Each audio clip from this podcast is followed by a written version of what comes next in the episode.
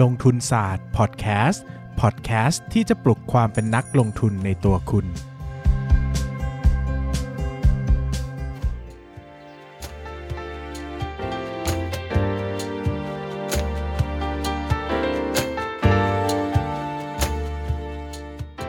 สวัสดีครับ ยินดีต้อนรับเข้าสู่รายการลงทุนศาสตร์พอดแคสต์รายการที่จะชวนทุกคนมาพัฒนาความรู้ด้านการเงินและการลงทุนไปด้วยกัน วันนี้นะครับอยากจะชวนทุกคนมาคุยกันในเรื่องของธุรกิจร้านอาหาร ตั้งแต่วันที่ 17 พฤษภาคม 2563 ที่ผ่านมานะครับ รัฐบาลก็ได้ประกาศเปิดห้างสรรพสินค้าอย่างเป็นทางการ ร้านอาหารต่างๆนะครับที่อยู่ในห้างสรรพสินค้า โดยเฉพาะร้านอาหารที่ เป็นร้านอาหารที่อยู่ในตลาดหุ้นส่วนใหญ่นะครับ ไม่ว่าจะเป็นเครือ MK ก็คือหุ้น M นะครับ เครือ After You ก็คือ AU เครือ S&P คือ S&P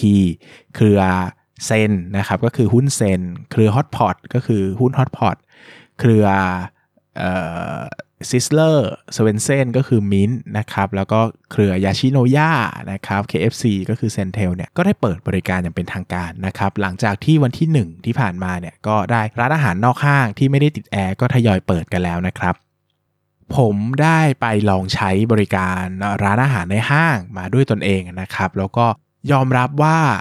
ค่อนข้าง เป็นห่วงนะครับ แล้วก็กังวลมากกับภาพธุรกิจร้านอาหารในในปัจจุบันนะครับ ก็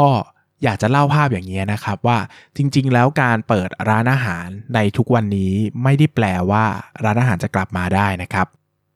ด้วยด้วยตัวของธุรกิจเองเนี่ยค่อนข้างจะมีข้อกำหนดในการเปิดหลายอย่างผมจะเล่าให้ฟังนะครับว่าใครยังไม่ได้ไปเนี่ยหนึ่งนะครับก็คือตอนเข้าห้างเนี่ยต้องสแกน QR code ของไทยชนะนะครับมีการตรวจอุณหภูมิ มีการล้างมือใส่แมสอันนี้เรื่องปกตินะครับตรงเข้าตรงเข้าที่ร้านอาหารเนี่ยก็จะมีการสแกน QR code อีกตรวจอุณหภูมิอีกนะครับมีลงชื่อนะครับมีการบังคับใส่แมสอันนี้ปกตินะครับที่นั่งภายในร้านเนี่ยกำหนดให้นั่งโต๊ะละ1คน อ่านะครับโต๊ะละหนึ่งคน แล้วก็ตัวของ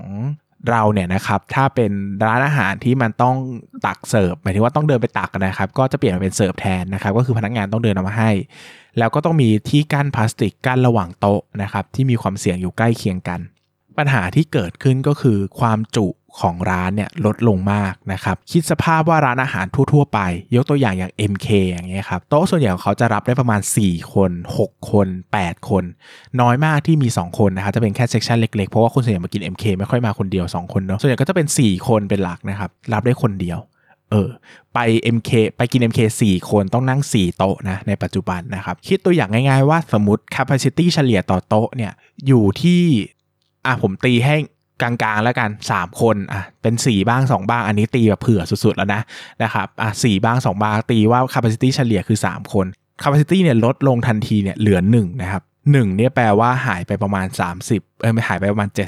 70%ซึ่งไอ้สาที่เหลือเนี่ยไม่ได้แปลว่ามีคนนั่งเต็มตลอดเวลานะครับแปลว่า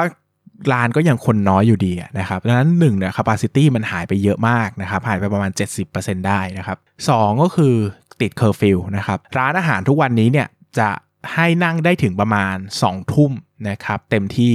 ไม่เกิน3ามทุ่มส่วนใหญ่ที่เจอนะครับ ส่วนใหญ่จะ2องทุ่ม โดยเฉพาะ ร้านที่เป็นร้านที่ต้องนั่งทานนานๆอย่างพวกชาบูนะครับหรือบุฟเฟ่แบบเสิร์ฟเนี่ยรับ last order เนี่ยประมาณทุ่มหนึ่งก็ไม่ได้แหละเพราะว่า3ามทุ่มต้องปิด2องทุ่มต้องปิดอันนี้แล้ว แล้วแต่นโยบายร้านจะปิดกี่ทุ่มนะครับ เพราะว่ามีกฎหมายเคอร์ฟิวอ่าแต่ก่อนห้างมันเปิดได้ถึง3ามทุ่มครึ่ง4ี่ทุ่มใช่ไหมครับบางที่5้าทุ่มก็ยังมีบางร้านเปิดแบบค่อนคืนอย่างเงี้ยนะครับก็กลายเป็นว่าพวกธุรกิจพวกนี้นะครับก็ถูกกินเวลาไปจาก อาการพระราชกำหนดฉุกเฉินนะครับก็เป็นช่วงการเคอร์ฟิวหมายถึงว่าช่วงที่คนจะไปกินเยอะๆเนี่ยมันคือประมาณทุ่มหนึ่งบวกลบ ซึ่งกลายเป็นว่าจาก turnover rate ที่ควรจะรับได้หลายๆโต๊ะเนี่ยมันก็รับไม่ได้ มันก็อาจจะรับได้แค่รอบเดียวนะครับ โดยเฉพาะพวกร้านที่เป็นชาบูบุฟเฟ่นี่คือชัดเจนมากว่า drop มากเพราะว่ามื้อเย็นอาจจะรับ capacity ได้แค่ชุดเดียว แต่ปกติควรจะได้ 2 ชุดเป็นต้นนะครับ ก็ทำให้ตัว capacity ก็ drop ลงไปอีกนะครับ ประกอบกับ ภาพรวมของภาค consumption ก็ยังไม่กลับคืนมานะครับ เรามองภาพกันเยอะว่าถ้าห้างเปิดจริงนะครับ คนน่าจะล้นมาก ถามว่ามีคนไปจริงไหมก็มีจริงนะครับ แต่ถามว่ามันเท่ากับตอนที่ไม่เกิดเหตุการณ์ไหมตอบได้เลยว่าไม่เท่านะครับ มันก็ยังน้อยอยู่ดี 1 คือคนก็รัดเข็มขัดมากขึ้น จากสภาพเศรษฐกิจที่ไม่แน่นอนสุด ๆ ในปัจจุบันนะครับ ก็กลายเป็นว่าคนก็เริ่มที่จะแบบ ประหยัดอะเนอะนะครับ โดย 1 ก็คือคนประหยัดด้วยนะครับสคือเงื่อนไขที่จุกจิกในการมาห้างนะครับ มันไม่ได้มาแล้วแบบ ฟรีลี่สนุกเหมือนเก่าเนอะมันต้องทำนู่นทำนี่ต้องสแกนต้องใส่แมส ต้องล้างมือต้องไปกังวลอีกคนนู้นจะมีโรคไหมคนนี้จะมีมันวุ่นวายไปหมดนะครับก็คนก็มาน้อยลงด้วยแล้ว 3 ก็พฤติกรรมผู้บริโภคก็เปลี่ยนด้วย อย่างตัวผมเองเนี่ยบอกได้เลยว่าแต่ก่อนกินข้าวนอกบ้านทุกวันนะครับไม่แทบไม่เคยกินข้าวเย็นเลย เพราะว่าหมายถึงว่าไม่ได้กินข้าวเย็นที่บ้านเลยเพราะว่าผมเนี่ยทำงาน work from home มาทั้งชีวิตนะครับ ก็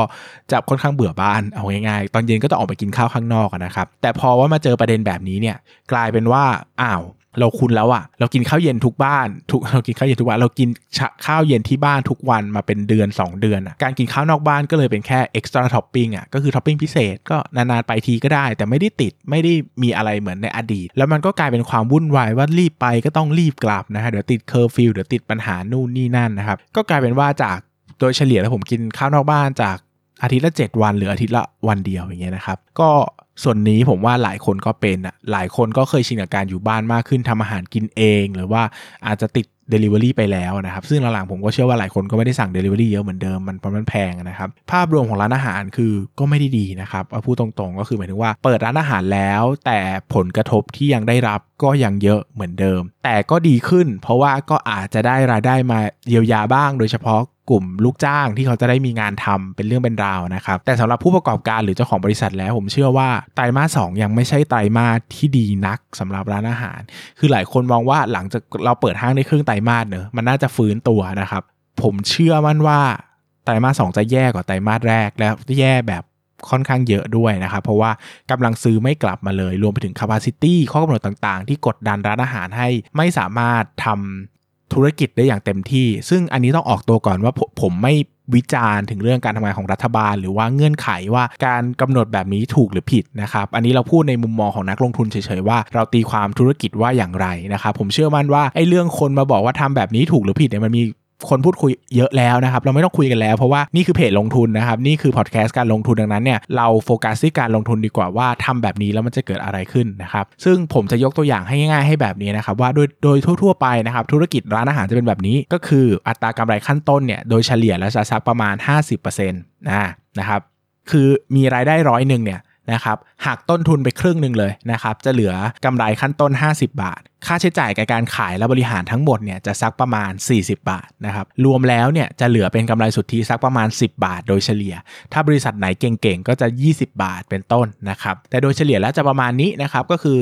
ต้นทุนขายครึ่งหนึ่งค่าใช้จ่ายในการขายและบริหาร 40%นะครับ แต่เราลองคิดในสภาพ capacity ลดลง 70%สิครับ เช่น จากตอนแรกรายได้ร้อยหนึ่งจะเหลือรายได้ 30 ซึ่งรายได้ 30 เนี่ยแปลว่าต้นทุนขายแค่ครึ่งเดียว อะต้นทุนขายครึ่งเดียวคือ 15 บาท ถูกไหมก็ 30ลบ15 ไปก็จะเหลือ 15 บาท แต่ไอ้ค่าใช้จ่ายในการขายและบริหารที่ส่วนใหญ่มาจากอะไรครับ มาจากค่าพนักงาน มาจากค่าเช่า ค่าเสื่อมราคาอุปกรณ์นะค่าตัดจำหน่ายสิทธิบัตรต่างๆเนี่ยโน้ตฮาวต่างๆเนี่ยที่อาจจะซื้อมาเนี่ย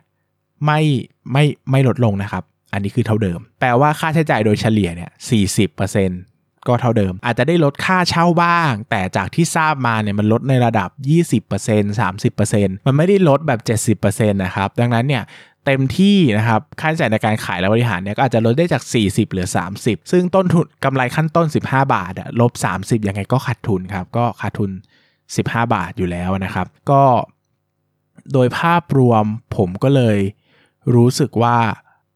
ยังไงไตรมาสสที่จะถึงนี้นะครับ ก็คงไม่ใช่ไตรมาสที่ดีนักสำหรับร้านอาหารนะครับ เพราะว่าอาจจะยังต้องเจอปัจจัยกดดันการลงทุนอีกหลายอย่างที่ที่น่าจะทำให้ธุรกิจไม่สามารถกำไรได้ง่ายนักในสภาวะแบบนี้นะครับ ก็เอาใจช่วยให้กับธุรกิจร้านอาหารต่างๆ แล้วก็ เอาใจช่วยให้กับคนที่ถือหุ้นร้านอาหารด้วยนะครับ ประเมินมูลค่าแล้วก็ตัดสินใจภาพรวมให้ดีนะครับ ถ้าคิดว่ามันเป็นแค่เรื่องชั่วคราวก็อาจจะมองยาวหน่อย แล้วก็รอให้มันผ่านไป แต่ยังไงก็อาจจะต้องเผื่อใจสำหรับไตรมาสสนิดนึงนะครับ เพราะว่าอาจจะหนักเสียหน่อยยังไงก็ต้องระมัดระวังตัวนะครับอะเดี๋ยวผมขออนุญาตตอบคำถามแล้วกันนะครับ อืม สอบถามครับ หุ้นที่ปีที่แล้วขาดทุนร้อยล้านบาท แต่ปีนี้มากำไรหลายร้อยล้านบาท แบบนี้เราจะ valuation ยังไงครับ ให้ราคาเป้าหมายเท่าไหร่ โตกี่เปอร์เซ็นต์เพราะถ้ายึดหลักกำไรเติบโตขึ้นจากปีก่อน เราจะได้หลายเด้งไหมครับ แบบนี้ใช้ PEG ไม่ได้ครับ เพราะว่าขาดทุนหลักการก็คือจะต้องไปประเมินมูลค่าก็คือต้องเอากำไรอะครับคูณ PE เลยอะให้ PE เท่าไหร่ก็เท่านั้นแหละครับแค่นั้นเองง่ายไงง่ายไหมง่ายง่ายไปปะนะครับหรือไม่ก็ต้องยึดกำไรปีนี้เป็นปีฐาน แล้วก็ค่อยคิดการเติบโตของปีอื่น ๆ ไปนะครับ พี่ใช้เวลาอ่านหนังสือร้อยร้อยเล่มนี่กี่เดือนละครับ น่าจะสักประมาณปีหนึ่งนะครับ ถ้าเป็นลงทุน ช่วงที่ผมอ่านหนังสือลงทุนจัดๆเนี่ยประมาณปีถึง 2 ปีนะครับ แต่ตอนนั้นก็ไม่ได้อ่านลงทุนอย่างเดียวนะ ก็อ่านอย่างอื่นด้วยนะครับ แต่ช่วงที่รู้ว่าชอบการลงทุนแล้วเนี่ยอ่านเยอะมากนะครับ อย่าง The Intelligent Investor อะเล่มแดงหนาๆ500 หน้า ผมอ่าน 3 วันอะคือผม ผมว่าผมเร็วนะคนอื่นเขาอ่านเป็นเดือนเลยอ่านแบบเดียวก็จบมันสนุกอะตอนนั้นมันสนุกมากนะครับ ก็อ่านเร็วมากนะครับจำไม่ได้คือไม่ได้ทำสถิตินะครับ แต่ผมมีกองกองหนังสือนักลงทุนเนี่ยที่หันไปก็จำได้ว่าอ่านเกือบทุกเล่มแล้วนะครับมันเยอะมากยกเว้นหนังสือเอามาใหม่ๆหลังๆผมไม่ค่อยได้อ่านแล้วนะครับผมก็ไปเป็นนักเขียนก็ต้องไปอ่านงานอย่างอื่นเพื่อทำงานนะครับ ก็อาจจะไม่ได้โฟกัสเท่าเก่านะครับเอ่อเพิ่มทุนกับออกหุ้นกู้เหมือนกันหรือเปล่าครับ ไม่เหมือนครับ เพิ่มทุนเป็นการเพิ่มส่วนของผู้ถือหุ้น แต่ออกหุ้นกู้เป็นการสร้างหนี้ครับเป็นส่วนของหนี้สิน อยากให้วิเคราะห์หุ้นเน่ากับสัญญาณหุ้นที่จะเน่าเอออันนี้น่าสนใจเดี๋ยวอาจจะทำให้ 1 EP พิเศษเลยนะครับเออเรื่องเพิ่มทุนของมินเนี่ยผมพูดไปแล้วนะครับ ก็ผมพูดเรื่องการเพิ่มทุนไปแล้ว1 1 EP นะครับ ก็คาดว่าจะเข้าใจกันแล้วเนอะคงไม่ต้องตอบเพิ่มเพราะว่ามี 1 EP ให้แล้วนะครับ ก็ประมาณนี้แล้วกันนะครับอันเหลืออีก2อสอันเก็บไว้ต่อครั้งหน้าบ้างหรือหมดนะครับ ก็น่าจะได้ใจความประมาณหนึ่งสำหรับ หุ้นร้านอาหารนะครับว่าเออเราต้องประเมินใหม่นิดนึงนะนะครับใครถือหุ้นก็อย่าลืมไปเดินดูร้านอาหารนิดนึงนะครับอย่าตัดสินใจไปเองว่ามันจะเหมือนเดิมนะครับเพราะว่ายังไงมันก็คงไม่เหมือนเดิมในเวลาอันใกล้นี้นะครับเหนื่อยเนาะนะอันนี้เหนื่อยจริงสำหรับหุ้นร้านอาหารนะครับมันก็อาจจะยากอยู่เสียหน่อยแต่ยังไงก็เป็นกำลังใจให้ทุกคนผ่านไปได้ด้วยดีครับ สวัสดีครับ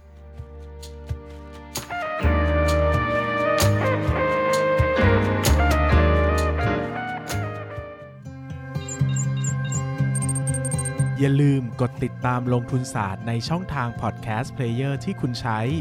แล้วกลับมาปลุกความเป็นนักลงทุนกันใหม่ในลงทุนศาสตร์พอดแคสต์